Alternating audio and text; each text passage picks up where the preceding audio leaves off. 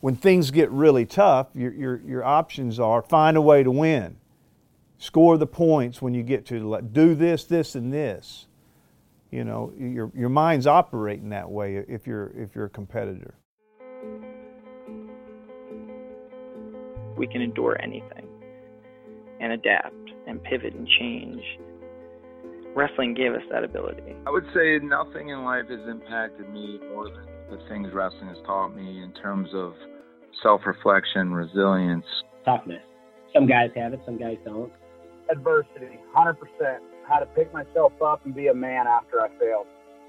And everything that has shaped my life and where I'm at today would not be there without the values and basically the, the lessons I've learned through the sport of wrestling. For me, wrestling saved my life because it, it allowed me to focus and channel my energy we're fortunate if you wrestled because if you wrestled, natural talent helps, but it's it's five percent of the ingredient. It pales in comparison to heart and technique and effort. It humbled me, taught me humility. Nothing can hit, humble you more than wrestling. I think it's the learning to adapt, right? You learn, you learn how to adapt, you learn how to solve problems you know, if I look back my time I spent wrestling, if it gave me one thing more than anything else, it's mental toughness. Welcome back to the Wrestling Changed My Life podcast presented by Spartan Combat. This is your host, Ryan Warner. Our guest today is John W. Smith. This interview was recorded in October of 2020 and has never been released to the public. John covers his brother Pat's high school and college career, as well as John's competitive career in 1992 and into coaching in the early 90s. Enjoy it. We know you will. Fan of the week goes to OJ Pauly. That's OJ Pauly on the gram. His actual name is Paul, and he's a baseball historian. Thank you for the support. And folks, if you love this podcast, please consider supporting our sponsor, Spartan Combat. They make this podcast possible. You've heard me say it a million times. They're hosting a national tournament this May 20th through the 23rd. If you are a wrestler in the southeastern U.S., check out this tournament. If you know someone who's a wrestler, check it out. And if you're not, Spartan Combat has some incredible gear on their site, SpartanCombat.com. Check it out now. And that's it. Let's get to the interview with the great John Smith. How would you describe Pat as a high school wrestler? Mm, you know, one of those guys that you're going, you got to get him. You know, he's going to have an impact immediately. A four-time national champ. I mean, nobody can see that coming. You know, um, just one of those kids that you're like, and you're close to, obviously being his brother, and you know he's got all the right attitude, and he's he's growing up with his a brother that's reeling off some championships and doing some things, and it's and it's having no effect on his personality, no effect on what he wants to do. It's like the perfect match. Like, yes, we want you, Pat, because you're not worried about nothing. You want to win yourself, you know, um, and not you know worrying about trying to live up to you know someone. So for that reason, uh, Pat excelled in high school. You know, I mean, really I, I say it often. Pat's an overachiever, you know, um, and he was an overachiever while he wrestled at Oklahoma State. You know, um, you know he he he worked hard. You know, he wasn't the, the you know he might get, get pissed off at me, but wasn't the most talented guy. He really didn't have my speed, my flexibility. Uh, he he was different, you know, and um, he he worked and, and earned everything that uh, he accomplished. And when he came in, Bob Dellinger told him, actually at the Hall of Fame there, he's like, listen, you're a good kid, red shirt, get some matches, come back next year. Pat said that that really fueled him and really pissed him off, and that's why he you know fought so hard. You know, why do you think it upset him so much? Oh, just uh, you know, probably with Pat, just Bob. Bob was uh, close to all of us, you know close to our family, and here you have someone close to our family going, "Nah, you probably need a red shirt.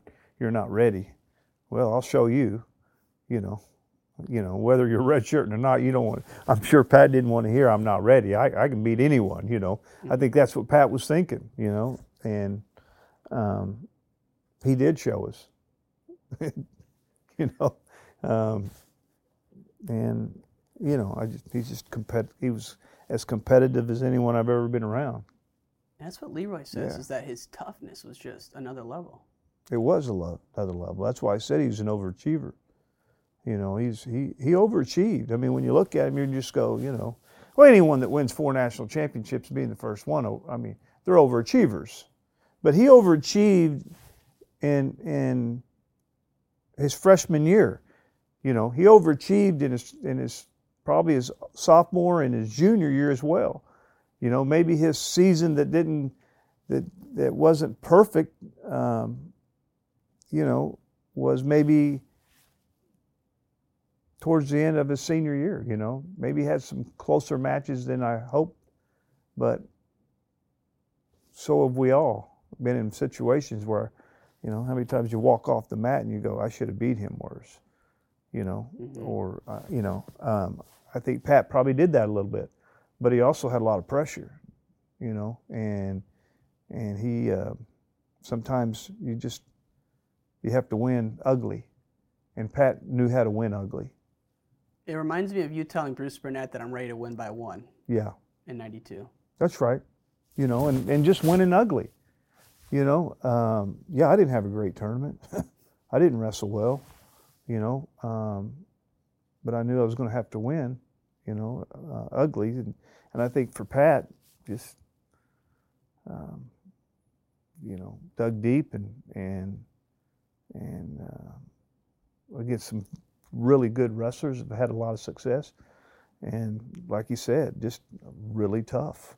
And you look at the guys he beat, incredible list of you know uh, national champions, and we can name them all. But the thing that really interests me about Pat is going into his last year, he assumed going into '93 that he was going to win his fourth, win it four and four years and be done. Then the NCAA sanctions come out, and he has to redshirt. And he says he actually almost went to Arizona State. Um, what do you remember about that debate between transferring and staying? Well, I knew he wasn't leaving.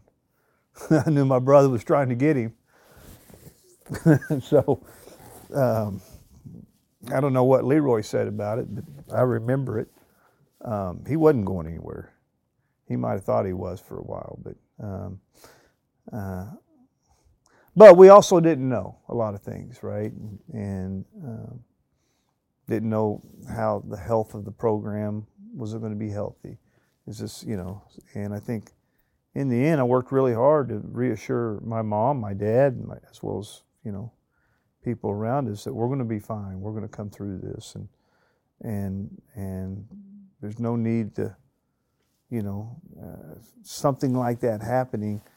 Um, things fall apart quickly, you know, and um, real danger, dangerous time for your program, and and for us, it was dangerous, you know, and and um, you know, I'm really, I'm really loyal to those guys that stayed, you know, like Pat and you know um, Alan Fried, who actually gave up a year.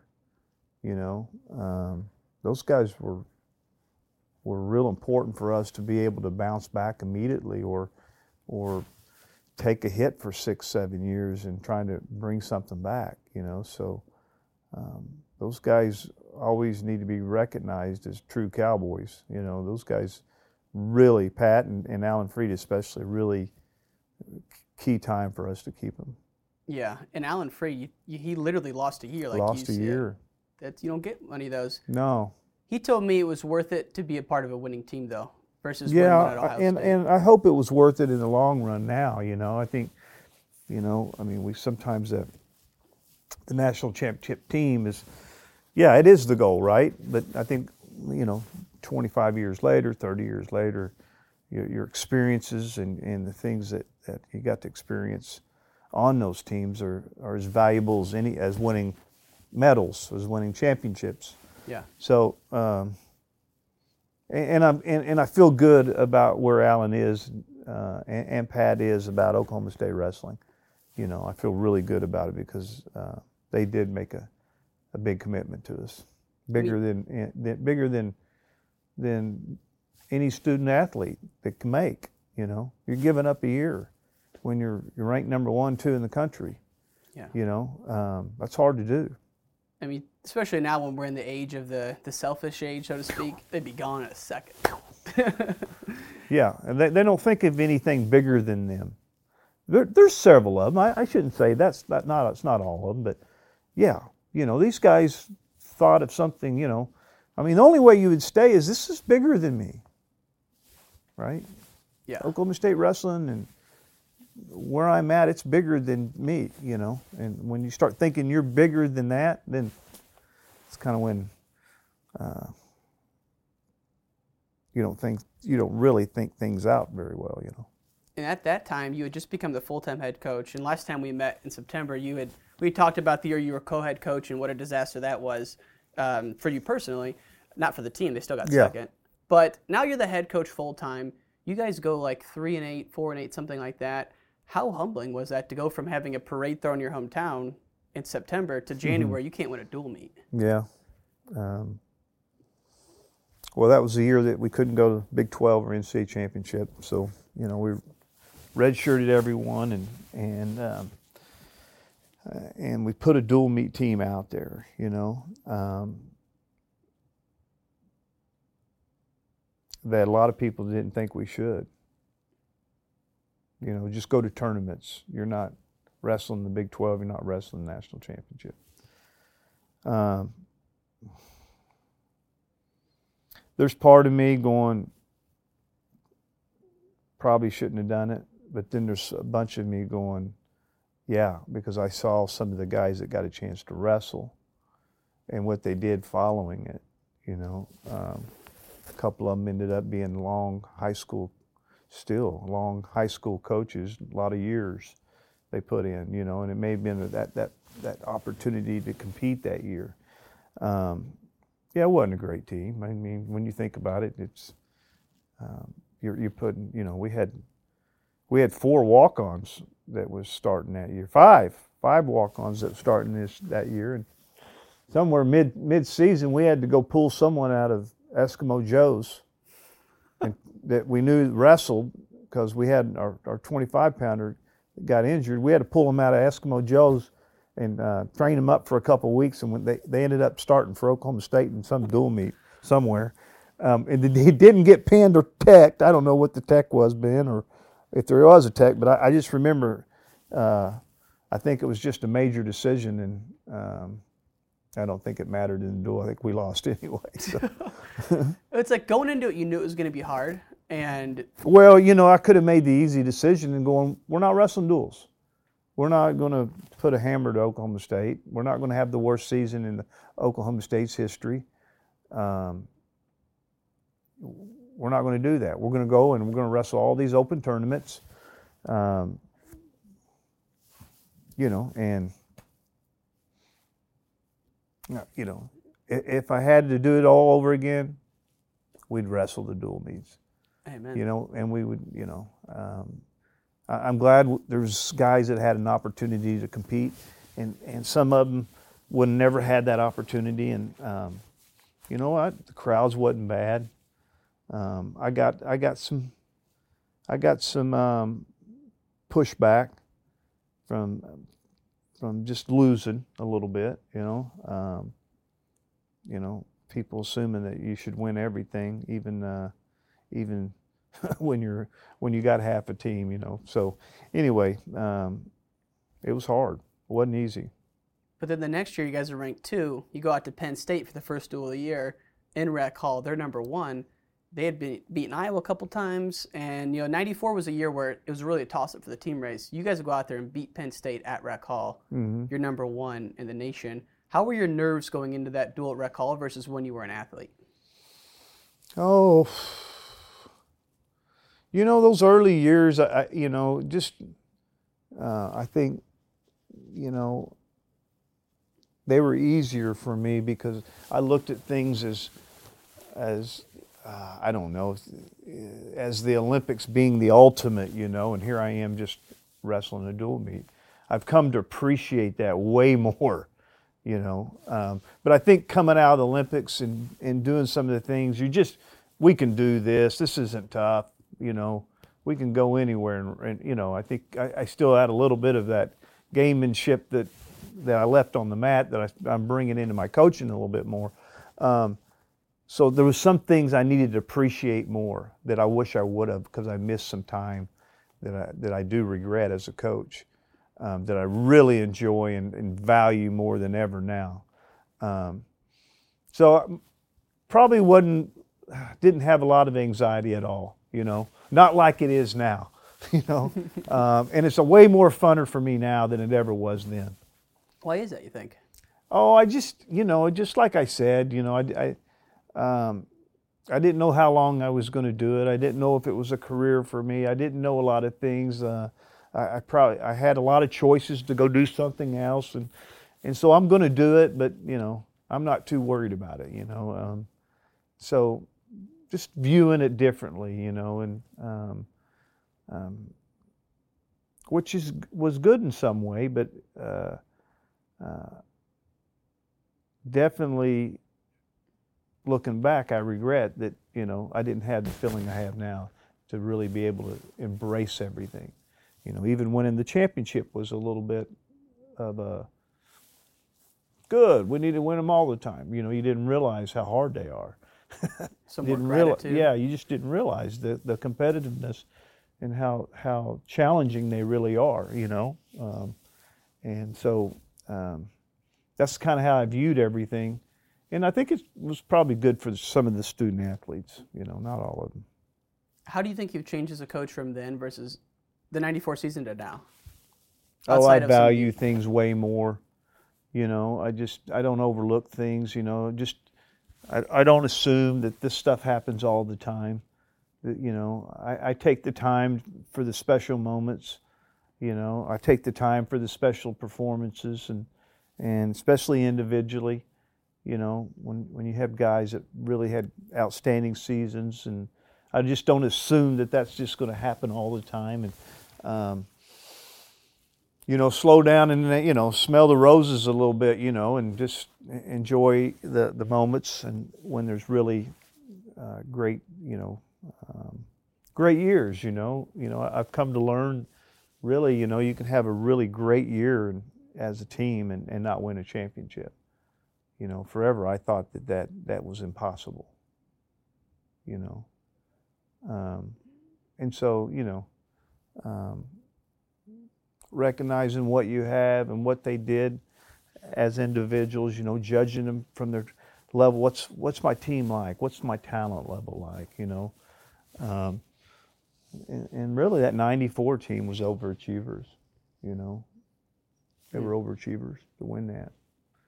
Um, of course, Branch and, and, some of those guys. Um, uh, three champions that year with Pat and, and uh, Branch and um, Fried, mm-hmm. right?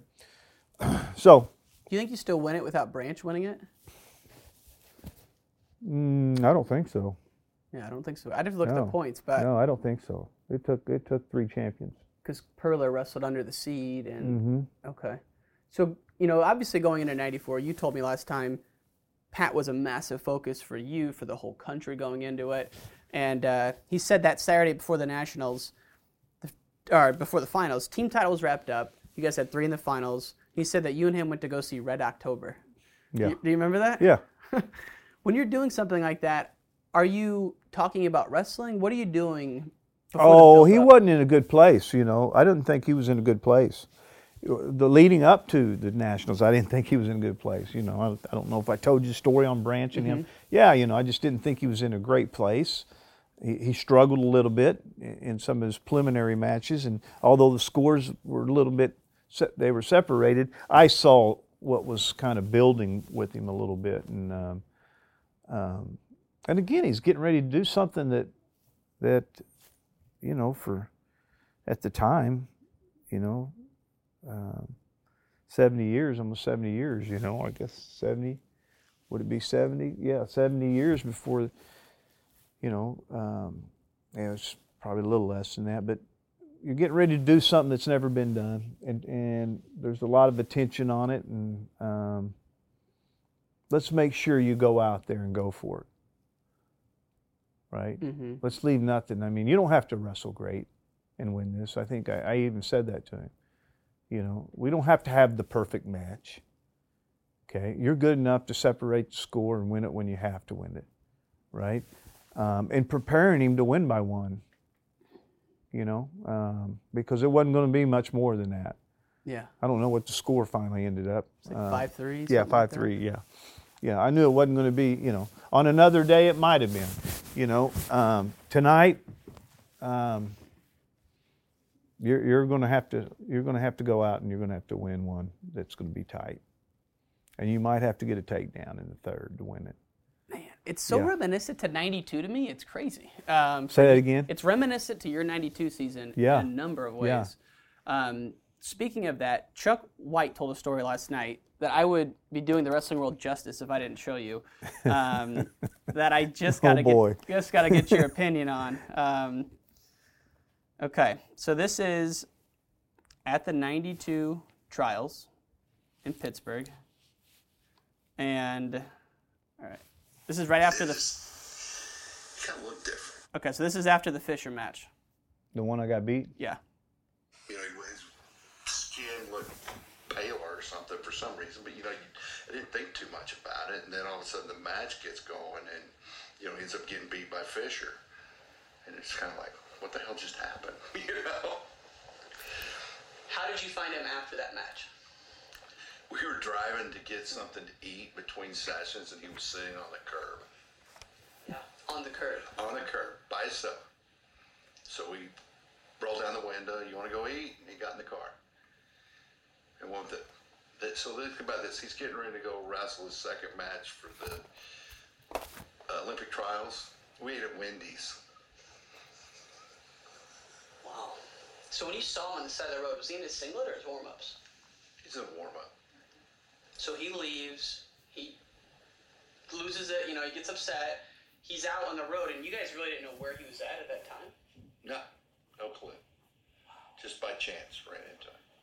So you get him in the car. What's he say in the car? Does he say anything? Is he crying? No, he wasn't crying. He didn't say a lot in the car.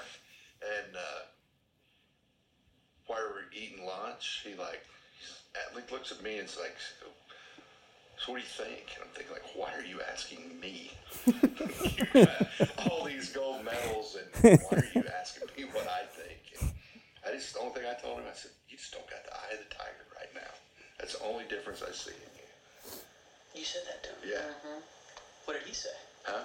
He just kind of looked at me and kind of what do you mean? And I'm like, you know, you're not, your shots aren't 100%. You know, it just, it wasn't, he didn't look like John, like where everything had 110% intent when he went. You know, he's kind of like 98, you know, that, and that's not who he is.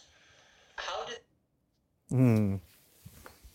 Heavy That's- moments. That's funny. I haven't heard, I haven't seen that, and or I'm haven't even talked about that. You know, um, that was about. Uh, I want to say I was probably about three quarters of a mile from the from the facility when they pulled up next to me, and I was. I was sitting on the curb, and I didn't know what I was doing out there. I, I just know I I took off running and or walking and you know and then I was sitting sitting on the curb and you know um, they pulled up and my dad was with him too and my mom was with him you know my dad and mom was and they did they just picked me up and I didn't I, you know I didn't know we went to Wendy's I didn't really care probably then but um, there wasn't much that got you know I, I don't I don't remember him saying you don't look good. I mean that wouldn't affected me. I knew I wasn't wasn't good right now right then you know. Um, but that ex- that that was unusual. That you know they just pull up and I get in and we go eat you know. just somewhere down the road, you know. Um, I, there wasn't much said. There wasn't. I mean, my dad knew where I was at for sure. You know, um, uh, I wasn't in a good place, and, uh, and and I think you know when you think of that, when you say you're not in a good place, I think it just means, you know, um, things aren't clicking very well. You know, um, and you're going to have to make it a better place. And you make it a better place by winning matches, how you have to, you know. And I, I you know, it's just nice that you know that you can do that. I think it's real important, you know. And um, I don't think at that time in those trials I was punishing myself. I think, you know, saying I had I didn't work out enough. I wasn't, you know, I didn't stay focused enough on what I needed to do. I was coaching all season. I did some things I shouldn't have done. Um, well, we know all that, right? Um, I just think that just in life in general, um, there's days that they're not going to be good. So what are you going to do? You know, is history going to change because I don't feel good today? You know, um, to me, you know, those are the those are the things that um, you want your children, you want your athletes, you want, you know, your friends to know about you. Mm-hmm. You know, I'll be there when it's tough. You know, uh, whether that means you need a friend, whether that means, you know, you need a coach. Um, and at one time in my career, it was, it was about being tough uh, when things aren't going well as an athlete. It's such a hard time to to pull through, especially when the pressure's on you to already win. I mean, at that point, you said only gold will do, and when you get to Yeah. gold, it's not even the same joy you had. You were wrestling because you felt like you had to, because you couldn't live with yourself to not be a six-time world champ. So that's a lot of pressure. What kind of conversations would you have with yourself? Like, what was your self-talk before match three of Fisher, or any big match for that matter, when you're in your head by yourself and you're you're talking to yourself? Oh, I think I think you just you're you're. Um, the second match was a hard match, you know, and the third was hard. Um, you know, you just you just know that they're going to be hard, you know, and you're just accepting it, you know, and and um, I think you know getting beat that first match, I wasn't sure it was going to be that hard. Following that match, I knew they were going to be hard. So I needed that, you know. Um, and Fisher, I'm going to tell you, man, um, there was something about him that I've never felt. I mean, I felt a better wrestler than I've ever ever felt from him. And and even looking at his skills and some of the things he did in the match, I mean, he he was he was definitely a different wrestler than I ever than I ever wrestled before. Um, but I know what I was telling myself following that first loss, and even down a, mile down the road, and they happened to just pull up next to me. Um, I was probably, you know, making helping them not feel so uncomfortable around me. You know, um, I knew where I was at. I knew what was going to what was going to uh, what what needed to take place in the next couple matches, um, and losing that first one, it prepared me for the next two. Mm. I knew they were going to be tough, and I knew I was going to have to scrap, and I was going to have to fight, and and I wasn't going to feel things like I normally feel them. And my leg lace wasn't there. My gut, you know, there was things that wasn't there that just, hey, they're not going to be there. You're going to have to you're going to have to scrap for each takedown, each, each score, and and uh, any turn will be a bonus. And by that time in my career, I was probably more known for my turns than anything, as much as low single leg, you know. So, um, yeah, there's satisfying moments. I mean, I wouldn't change anything. I just, Mhm. it's good to, it's good to know, and it's good to know that, that you can, you can bring a whole nother level uh, when it, even when it's uh, looks a little bit ugly from what you're used to doing. Yeah, and it, that was a, a 12 month period where, um, you know, Pat had some battles with Ray Miller, you had some battles with John Fisher, and then that summer you go to the Olympics in '92. But before you do, I got to ask, how did the LA Times interview set up? Did he contact you? I don't know. That is one of the. I don't know. You know, it's one of those. Yeah, I don't know.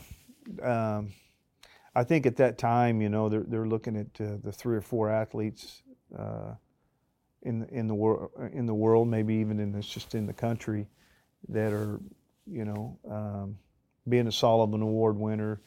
These are four. I mean, they did probably did four or five interviews with four or five different athletes, and one that that, that guy caught me on the wrong day. so I'll just say that. Um, yeah, I mean, it wasn't a good day that day, and and and not that I not that I I knew it wasn't a good day that day because I really don't know. I just know the things I said in that article, they're true, but um, I probably didn't word them like I wish I would have. Uh, it's like I don't I don't give a damn right now. You know, um, things aren't going well. You know, they wasn't going well. Yeah. You know, and um, yeah, I, I get asked about that article often. Well, just the fact that you would do an interview before Barcelona to me says a lot about. Well, one, it seems like you know, LA Times is a huge paper, so you did it. But the interview itself is indicative of your mood at the time, Yeah. and that whole summer was pretty turbulent. Yeah, it was turbulent. And we talked about it last time. It reminds me a lot of when Michael Jordan was trying to win his, and that book, The Jordan Rules, came out, showing all this, all the, the inner demons of Jordan. That article showed a lot of your inner demons Yeah. at the time, and it's kind of Yeah. you know for the whole world to see. So you go into Barcelona, and the one thing I didn't ask last time, when you wrestled Reinoso, was that the same day as the finals? No. Um, I don't know. I don't think it was. I think I came back the next day and won the finals. Yeah. Um, yeah, I think it was the next day. Okay. Going into the Reinoso match, did you know the situation? Yeah, unfortunately. Um, yeah, it was probably, you know, you, know, just I, I, I often think of I, that that moment, you know, because it really, you know, there was something that there was something for me that was was missing um, for a long time, following the, following that Olympic gold medal. Uh, there was something missing for a long time. You know, I, I wasn't really, you know, you, you, you know, you think of winning the gold medal. You know, you think of happiness, joy. You know, there was something missing for me, um, and it was that match. That match took a little bit of the gold from me, um, and I think because I just, you know, I did the minimum. But I will say this, you know, that um, I didn't need to know that, and I shouldn't have found out. You don't need to tell a, a five-time world champion that that um, he needs to score one point. You know, um, you don't need to tell him that. You know, uh, not not somebody that's that historically scored a lot of points, and you know, so you know, Reinoso was tough enough for me that I needed, I need, I didn't need to know that, you know. Um, so um, it really, it really affected uh, how I thought when I realized I'm in a tough match.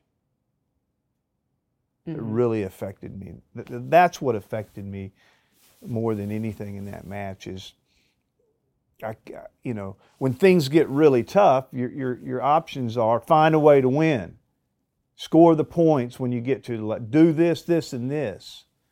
You know, your, your mind's operating that way if you're, if you're a competitor. Um, but when you know you haven't, you can opt out, um, that's not healthy. And so when, when things got really tough in that match, um, all I could think of was a point, you know. And I wasn't thinking about winning. Especially since you I was thinking about winning, to get, getting that point. Yeah. I mean, you had already had such a history with Reinoso anyway. We knew it was going to be a conflicting styles matchup, and it, I've seen you beat him 15 to two. I've Yeah. seen you beat him by one. You know, Yeah. so it's a re- that's a really interesting cat to watch those matches with you and him. Yeah, there was a there was a conflict of style between he and I. Mhm. I mean, it was just um, just odd. He felt odd to me, Mm. you know. Um, and when I say odd, there- was guys that beat him pretty consistently at my weight that I'd tech fall, you know. Um, but for me, it was a conflict. There was a real conflict. So I didn't need anything. I don't know why anyone would tell me that. You know, I didn't need any. I needed to go into that match and, and I needed to focus on this is a battle match. You know, I had a two-one match or three-one or three-two with the North Korean. You know, I think it was in earlier rounds. It was tough. He was a tough kid. Um, I, I, struggled all summer, right? Um, I need I need everything I have.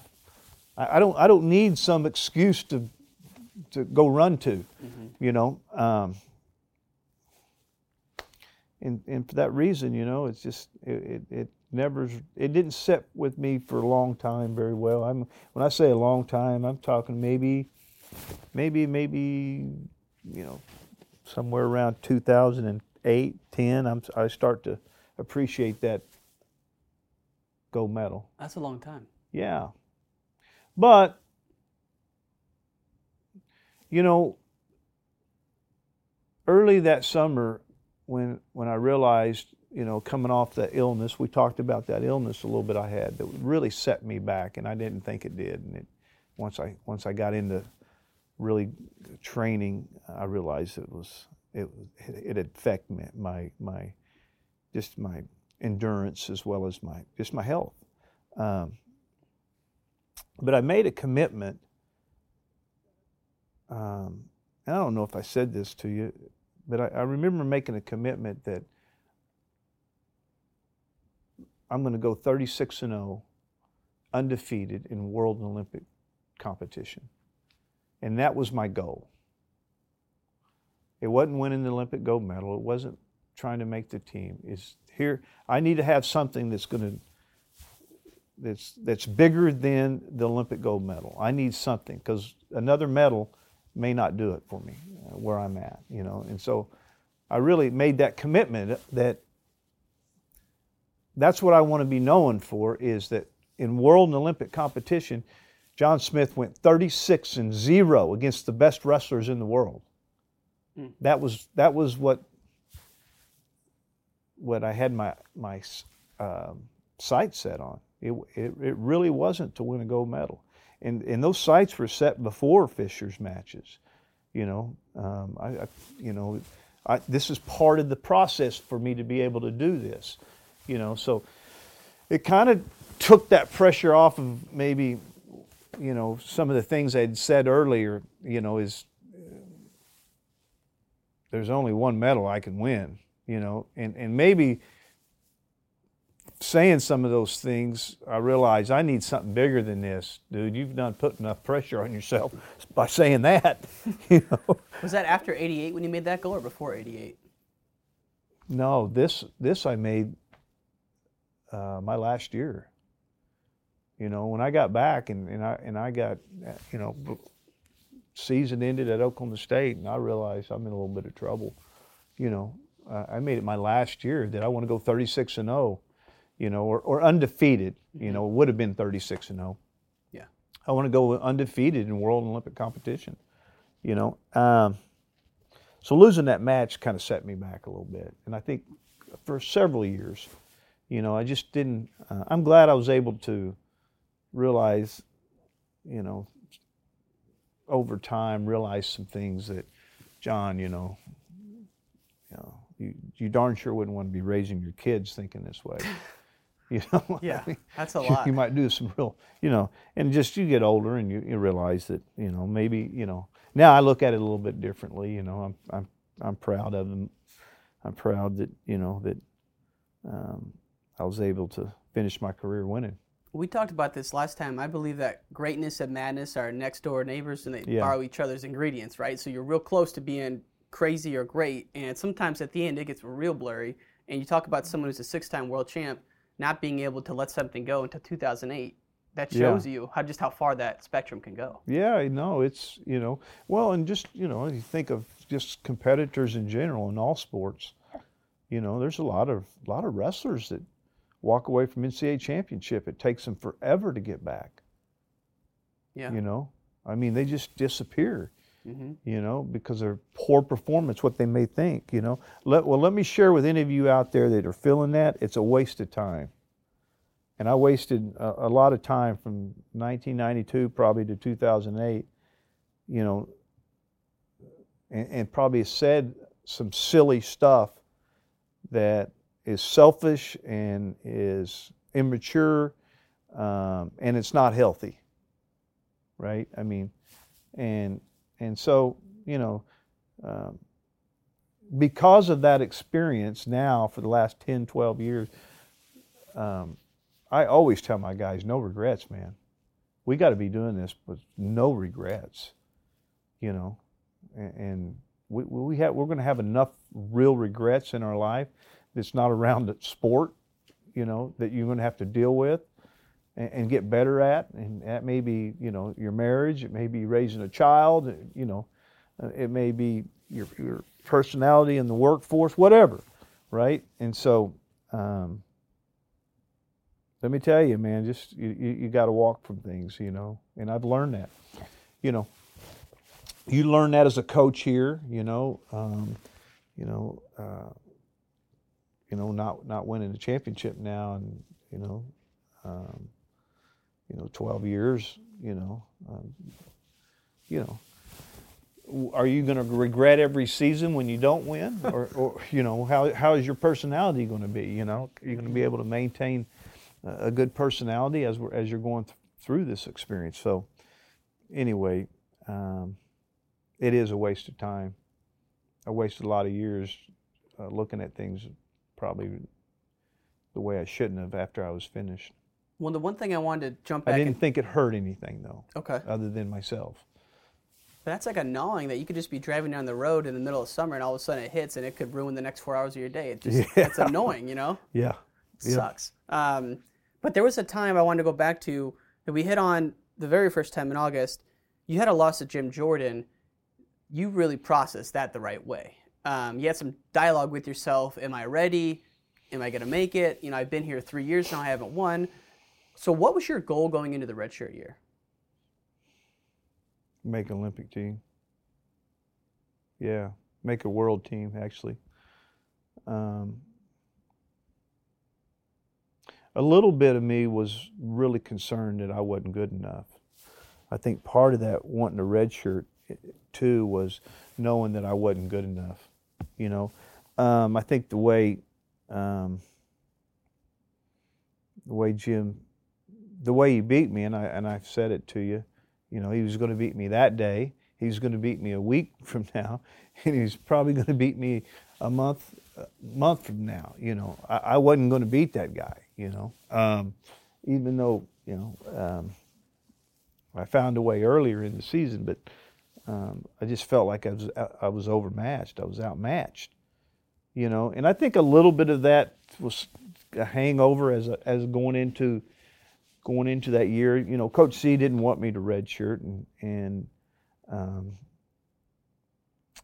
but I really felt like there was a level of maturity that that I needed. You know, um, uh,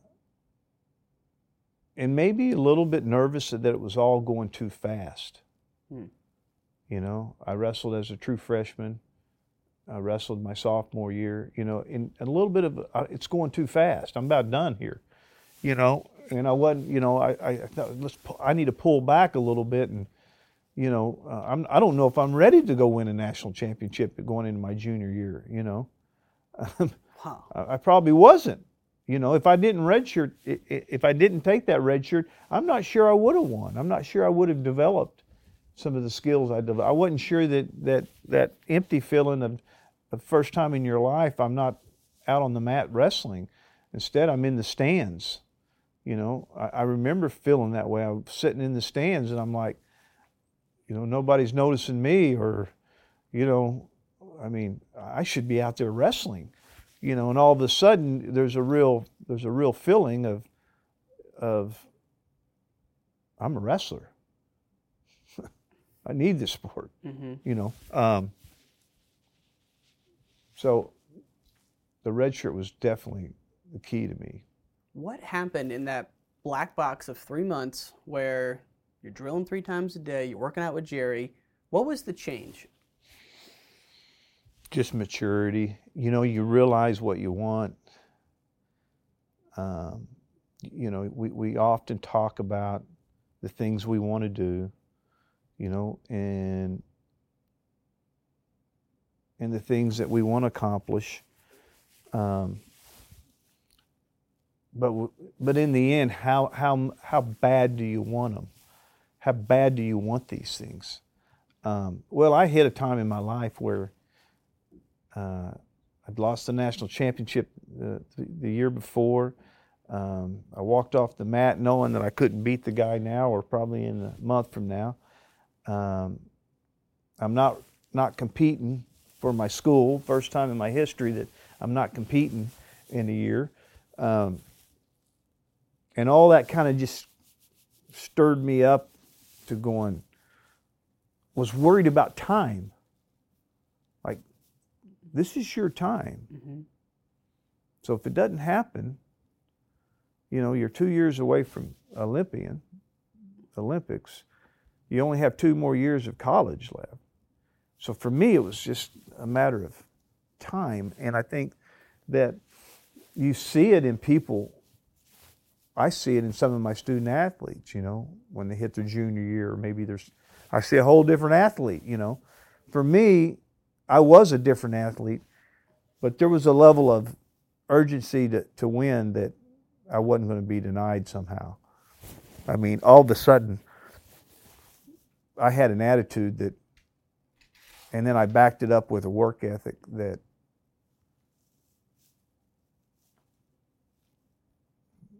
between the two, it was turned into a lot of medals, a lot of that. a lot of gold medals. Yeah, and at that time, you talk about you're doing the physical work, you're emotionally ready, but you're also doing the mental work. So I've heard you talk about when you were really deep into it, you would have these invisible wrestlers appear in your head. Yeah, What did you mean by that? And how often would you visualize? I visualized a lot, man. You know, especially routine things that you want to do, and um, just seeing yourself hitting leg laces, gut wrenches, those things. Seeing yourself score, you know, um, you know, uh, and seeing some things that sometimes you don't want, you know. Um, you know, in '92. Um, I remember going back to my room after Reinoso, and I I think it was that evening. I'm almost positive I wrestled Reinoso the day before, but and if I didn't, I went back and took a nap after I got beat and came back that night, or I'm sure it was the next day I wrestled. But I remember waking up from the nap or from a long from from uh, a long night of sleep, and you know, and I remember dreaming, had this dream that I got beat in the finals, and I remember waking up and it feeling as real as anything I've ever felt in my entire life. This is a true story, and I've said I've told a few people this. I've never heard lot. this one. And I just remember waking up, you know, and, and feeling that as real, and and and I didn't know at the time, but I knew that something felt something felt odd. You know, it's like, did I lose? Did I lose the match? You know, and, and I'm sitting there and I'm thinking and and I'm thinking and I'm thinking and and I go down and I'm taking a walk and I'm like, no, I got the match today. I got the match today. And I read the newspaper. They had a, they had a, uh newspaper that was uh, that they put out for all the athletes every day in the Olympic Village, a U.S. newspaper. And I remember opening up, pulling that back to wrestling. No, no, I, I wrestled today. I, I was relieved. I just felt relieved. And I think that that moment probably really helped me perform at a high level. It was just like a second chance here. You know, that's crazy. You know, and and and I don't. I mean, I, I just remember that it just felt so real to me. But there was something was telling me, ah, this is no, no. You you just dream. You, you had a you had a poor dream. You know. Uh, anyway, um, I just remember though it was a sense of relief. It was like, no, you haven't wrestled for the gold medal yet. You know. And there was just a, it was kind of like I get a second chance here, you know. I lost eight hours ago, you know, somewhere uh, in my, you know. So anyway, um, I don't know why I got off on that. Well, I was just asking about the invisible head wrestlers and that Yeah. dream and the visualization came Yeah. up. Um, I mean, Did you have that though? These like kind of faceless wrestlers in your head, like when you were Mhm. really getting down with the low single and you were like completely isolated, and you were really like a like an 89, 90 where you're in the zone. Yeah. I was drilling all the time. Going through routines of just with, you know, partners. All I had was a bunch of legs that I was shooting at. You know. Um,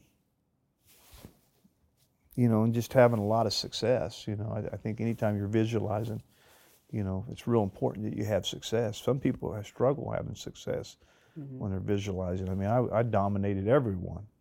you know. It is hard to let those yeah, negative you thoughts know, I, come. I, though. mean, I kicked everyone's ass, even even Fadzaev's and and some of those guys that you know you're like, ah, I'd like to wrestle him. You know, well I did. I teched him like four, 40 times. oh my god! And the one guy I always struggled with because he was just you know that was around him. It was Nate Carr, you know, and he was a weight above me, but he was always powerful, and you know we'd work out some. But um, man, I whipped him a lot too. So uh, he was always, uh, you know, in, in in practice he was always the, really challenged, you know, uh, ultimately challenged me, you know, and. Um, and I always said to myself, I need to, I need to be whipping him. Well, the only place I ever whipped him was the Brazil. I never whipped him in practice. Royce was telling a story about that in '90 when you guys went to Tokyo for the Worlds. You were Yeah. wrestling Nate Carr, and you know he was big for the weight. Yeah. And uh, he said you guys would go and you'd be messing around, and then something would get serious, and you'd grab your headgear, you go, "All right, what the hell or what the crap?" And like you'd slam, and you're like, "We're going for real now," and you guys would just go at it for like 20 minutes. Yeah. Oh God. Yeah. Classic. He was tough. Oh my God, just an incredible athlete. Randy said um, that he, that's the one guy he never even came close to taking out in practice. Randy Lewis said Yeah. whenever he wrestled Nate Carr, it was it wasn't even close, and he was only a weight up. You know, yeah. Um, he was good. Yeah. And he was big, Mhm. you know, and um, I didn't very often move up and, and wrestle guys that were bigger, even in practice. You know, I, I was real, I, I didn't need to feel that, you know, that challenge all the time, you know, but for some reason with Nate, um, I needed to feel it a little bit more. And I think we were a little thin on workout partners that year, and we had to count on each other a lot leading up to that world championship, you know. And, and I will tell you this um, that was my, that was um, probably my greatest performance I had in my career was in Tokyo. Oh, you were lights out. I have Yeah. a, a highlight clip here. Yeah, I mean, you know, so that that that was a, you know, when you think that you didn't have a lot of partners, and all of a sudden, you know, you're you're you're limited. You'd think, how can you be limited prior to the World Championships? Well, um, I don't know, you know, but uh, sometimes it forces you to a, you know, a different different focus that gives you no reasons to have excuses, you know. How would the low single evolved in '90 from when you started it? Oh, it was it was it was full force on display. You know, um, I think after that year in '91, I really started to feel a lot of development on some of the finishes. You know. Um, uh, so you know it evolved, you know, and it's and it's and even today, you know, there's a lot of things that people do that um, that I never did, you know. Uh, you know, it's one of those tactics. The low single legs is one of those tactics in matches that you can't really prepare for, and I always knew that. Like, you know, okay, I need to beat somebody that's got a two-on-one to my right arm. You know, um, I need to beat somebody that ties up with the right hand to the head and inside ties with his left hand. Uh, that's what I got to beat. You know, um, I think you always have have a if you have an athlete, you always have a chance to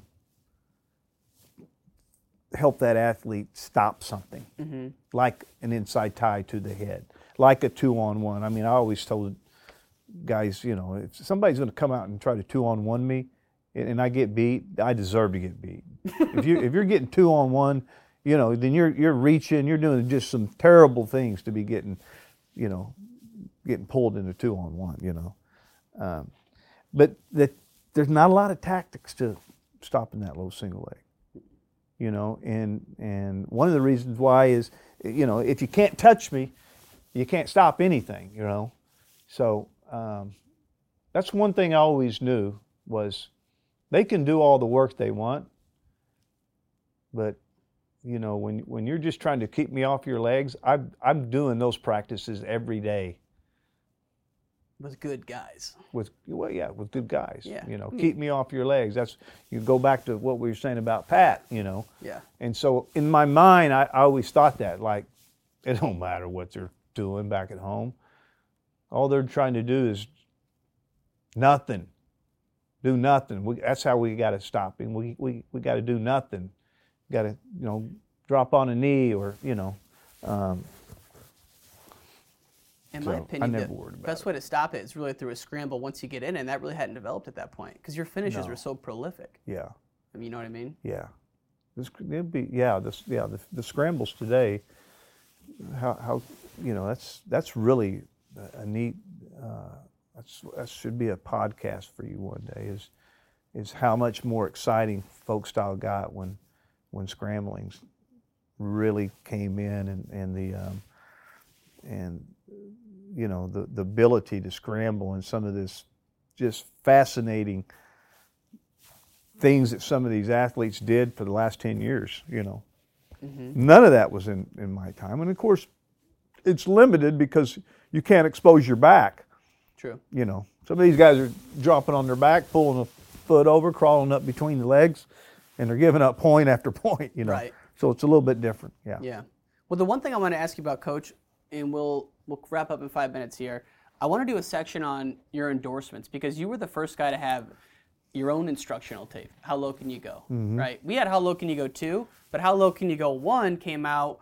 Um, I guess my question is, who approached you for that, and how did that get going? Dave Bennett, um, you know Dave? Huh. Dave Bennett was uh, actually an eye doctor out of um, out of Washington. Um, ended up, he was a, a good coach. Um, he uh, he coached, uh, uh, uh, you know, as a as a hobby uh, when he was practicing. Um, he was in Kennewick, Washington. I'd go up there every year and do him a clinic, and we'd have about 15 kids. He had a ranch outside of town, and and he had about 15 kids I'd come and coach every year and, and generated a little income. Well, he he's the one that gave me the idea that you should be doing a videotape. And I said, well, if you do it, I'll do it. You know, and it started there. And, and Dave did a lot of videotapes, probably before anyone did. Um, he ended up working at USA Wrestling. Um, um, he's he's been around for a long time, been very instrumental in a lot of the, the early tapes and a lot of the early some of the great matches, you know, that he's got that he has on tape. He's got a he's got a uh, a library of tapes that's phenomenal. I mean, if you ever want to go see something or see some matches that you haven't seen, he's got them.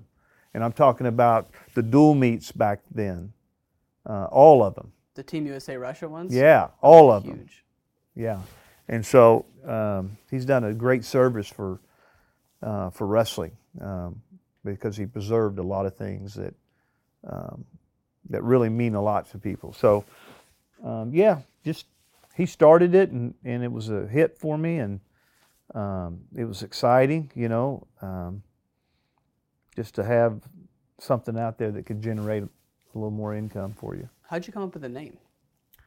Um, I think Dave Mil- I think Dave Bennett came up with it. Wow.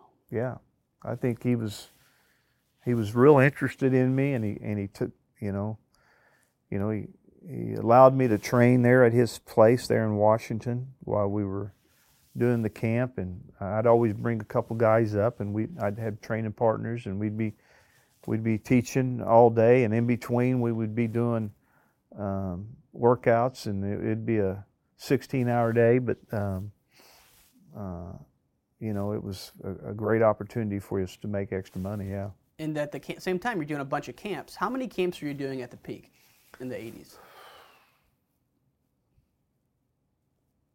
not as many as you think, you know, um, because uh, you know at the beginning of that it was exciting, you know.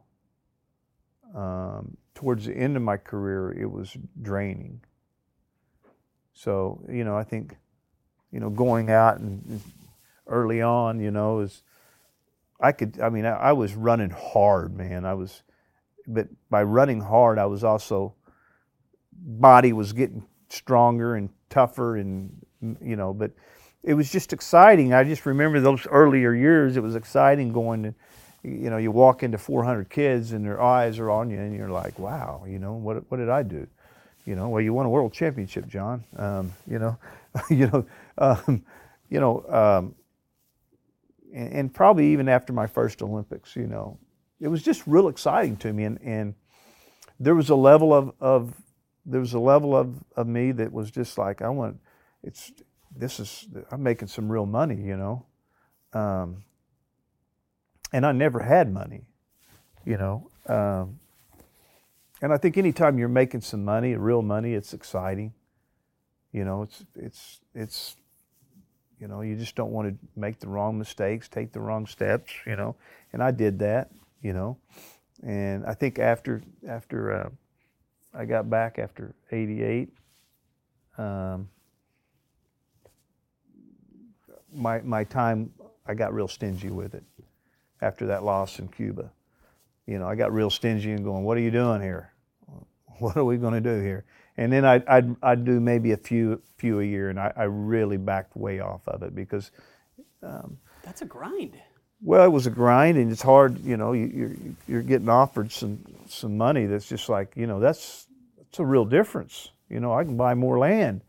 You know, um, more cattle. Uh, yeah, and um, but it, it ended that that it ended in, in Cuba. So this is I backed way, way off. This is their same time. I love this is the last interview I'll show you. I found this on a 1990 World Cup clip, and they interview you, and this is where I'm like, oh, there's something that happened where the money and all the distractions got to a point where you couldn't take it anymore. Yeah. I set a goal every day just to get up and work out, you know, and to train hard. I've got to stay motivated every day. Um, for me to continue wrestling, it's daily goals. It's not it's not something to set a goal to be a world champion in 1991. It's it's a goal to to to, to concentrate on my my skills, concentrate on my conditioning because uh, you have a tendency now. I'm feeling and and no one can explain this to me because no one's been where I've been. It's tough to get motivated now, to get up every day like you've been doing in the past, to train as hard as you've always trained, to win a world champion because you've already won one. That don't mean I don't love the sport and I want to retire. I want to wrestle. I don't want to train as hard. Yeah. Wow. Yeah. What a moment in time. It's like a time capsule. Yeah. Just all that kind of coming to a head. Because that was right before, right well, after. it's just what are you going to do? You know, you think about it, and, you know, and um, it never was about the money for me. You know, I, I would say early on in my career, um, it was just nice making some money. You know, I mean, nothing these guys make today, you know, but I mean, five hundred dollars was just like what? You know, five hundred dollars would take care of my whole month. you know, yeah. you know, and and you're going to give me this for, come for a weekend, you know, um, you know, I was just like, you know, that kind of excitement, you know. Um, but I knew real quickly that the two didn't mix for me. You know, I did a lot better when I was when I'm poor than I do when I'm when I have money. Yeah. You know, so um, and you're going to lose those years, right? I mean, so many people lose the years because they're they're chasing something that really doesn't matter. You know, just go win, and and you're going to get whatever you want. The things that you want, you're going to eventually get them, and and you know, hopefully, it's not as simple as money, but um, uh, you know, it's it's the things you truly want, and, and, that's to be satisfied. I'm proud of my career. I'm proud of my, you know, I'm proud of my teams. I'm proud of my coaching. You know, in the end, you're going to get everything you want. You know, and um, for me, you know, I had to back off because it was just, it was too much. You know, too many things were happening, and too much responsibility goes into you know, back then to make money as a wrestler, there was too many responsibilities you had to have extra to make money. Now, these guys, you know, don't have to. They go win, and it's a good. They got great opportunities. Not that I didn't. Yeah. It was just different. Name of the podcast, Wrestling Changed My Life. I've been waiting to ask you this since the first time I interviewed you. How did wrestling change your life? Then we'll cut everything. Well, it's changed my life in so many ways. I mean, I mean, I, mean, I don't even know where to start with that. You know, um, growing up in a family of ten, you know, wrestling changed my life. Growing up from from being in a family of ten, you know, um, you know, just um, you know, I mean, to coaching, wrestling's changed my life. You know, as a coach, uh, as a parent. I mean, it's just too. It's too. You can't narrow me down to one thing. You know, it's just like it's it's humbled me throughout my career, like anything that I've needed. Right um, from the time I started, it's humbled me.